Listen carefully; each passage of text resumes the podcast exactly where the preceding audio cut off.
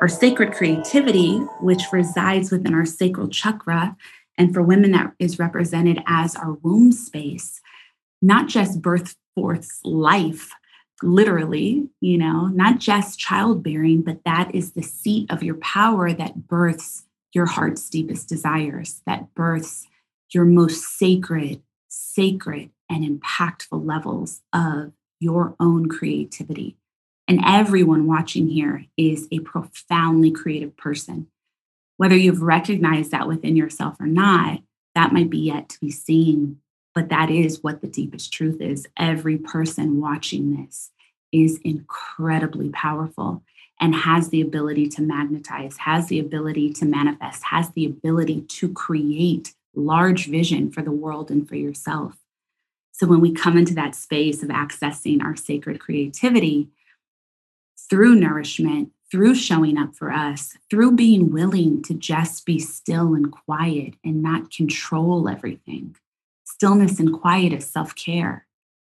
Then we can access some of our deeper layers. Another step in that, in that self nourishment, is really find a way to carve out a sacred space. Can look however pleases you. That can mean that this sacred space can be a corner, it can be a windowsill, it can be an entire room, it can be a nook, it can be a drawer. But it's a place that feels tender for you. It's a place that feels nourishing for you. It's a place where you can be gentle with yourself and keep treasured items, keep spiritual items, whether that is crystals, perhaps a Bible or a family heirloom, something of your ancestry, perhaps they're intention candles or so many varieties of things, spiritual books, incense, um, some coals, and some copal resin. Now I'm saying what my favorite things in my sacred space are.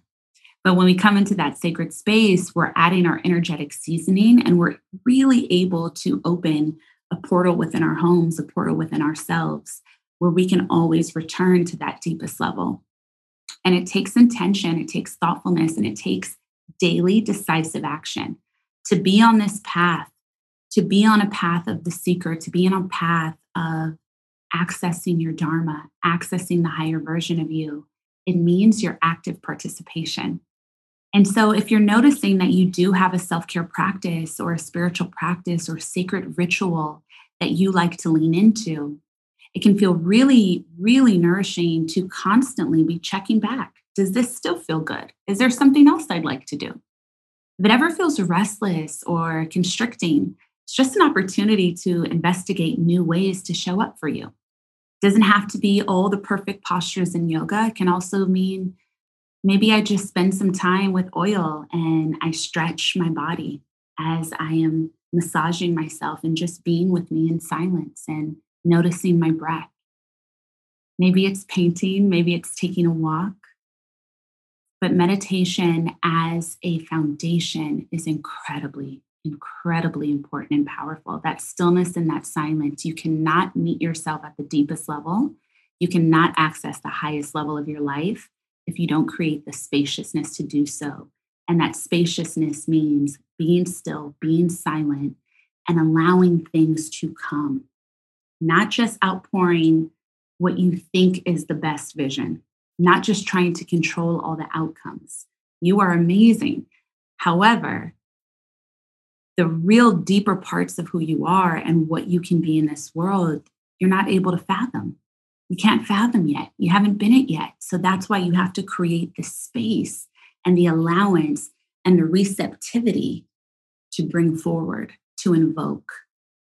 We want a path of grace and ease, which means not always trying to do, it's receive, it's allow, it's come into that space of radiance and majesty and deep belief that life is showing up for you at an impactful high level that you are an empowered designer and co creator of this experience and can bring forward what is necessary to get to the deepest level of your Dharma possible.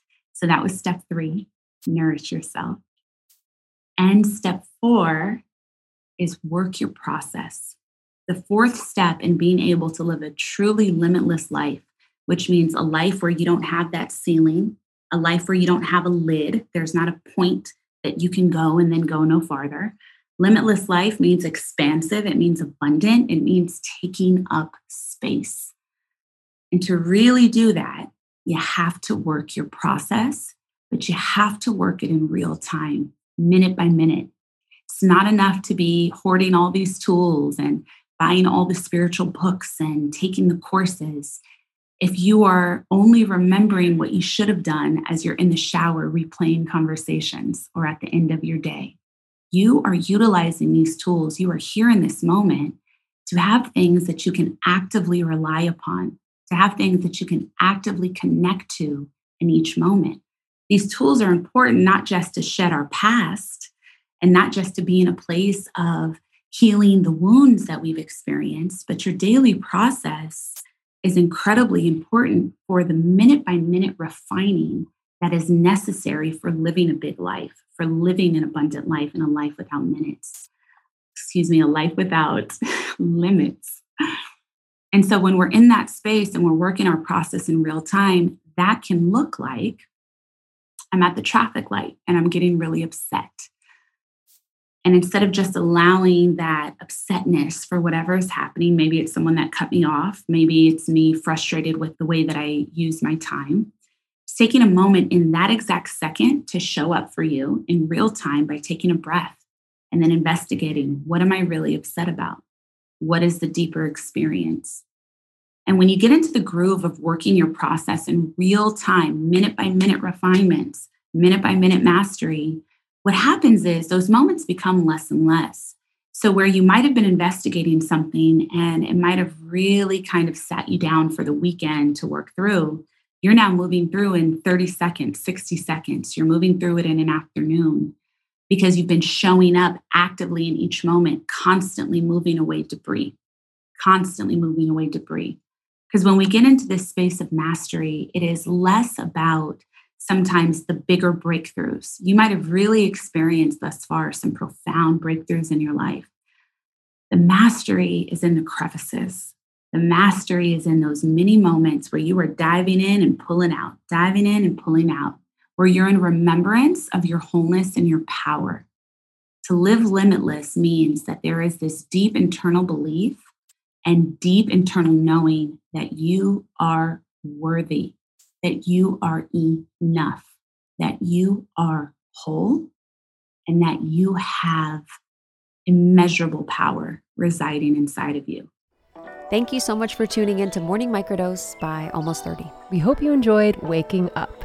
As always, we encourage you to take what resonates and leave the rest. If you enjoyed this trip, tune into the full episode on the Almost 30 podcast. All episode information can be found in the show notes. Make sure to subscribe, and if this becomes a part of your morning routine, be sure to share it with a friend. We have new inspiring doses Monday through Friday. Follow us on Instagram at Morning Microdose and follow Almost 30 at Almost 30 Podcast. Thanks for listening. We'll see you in the Vortex.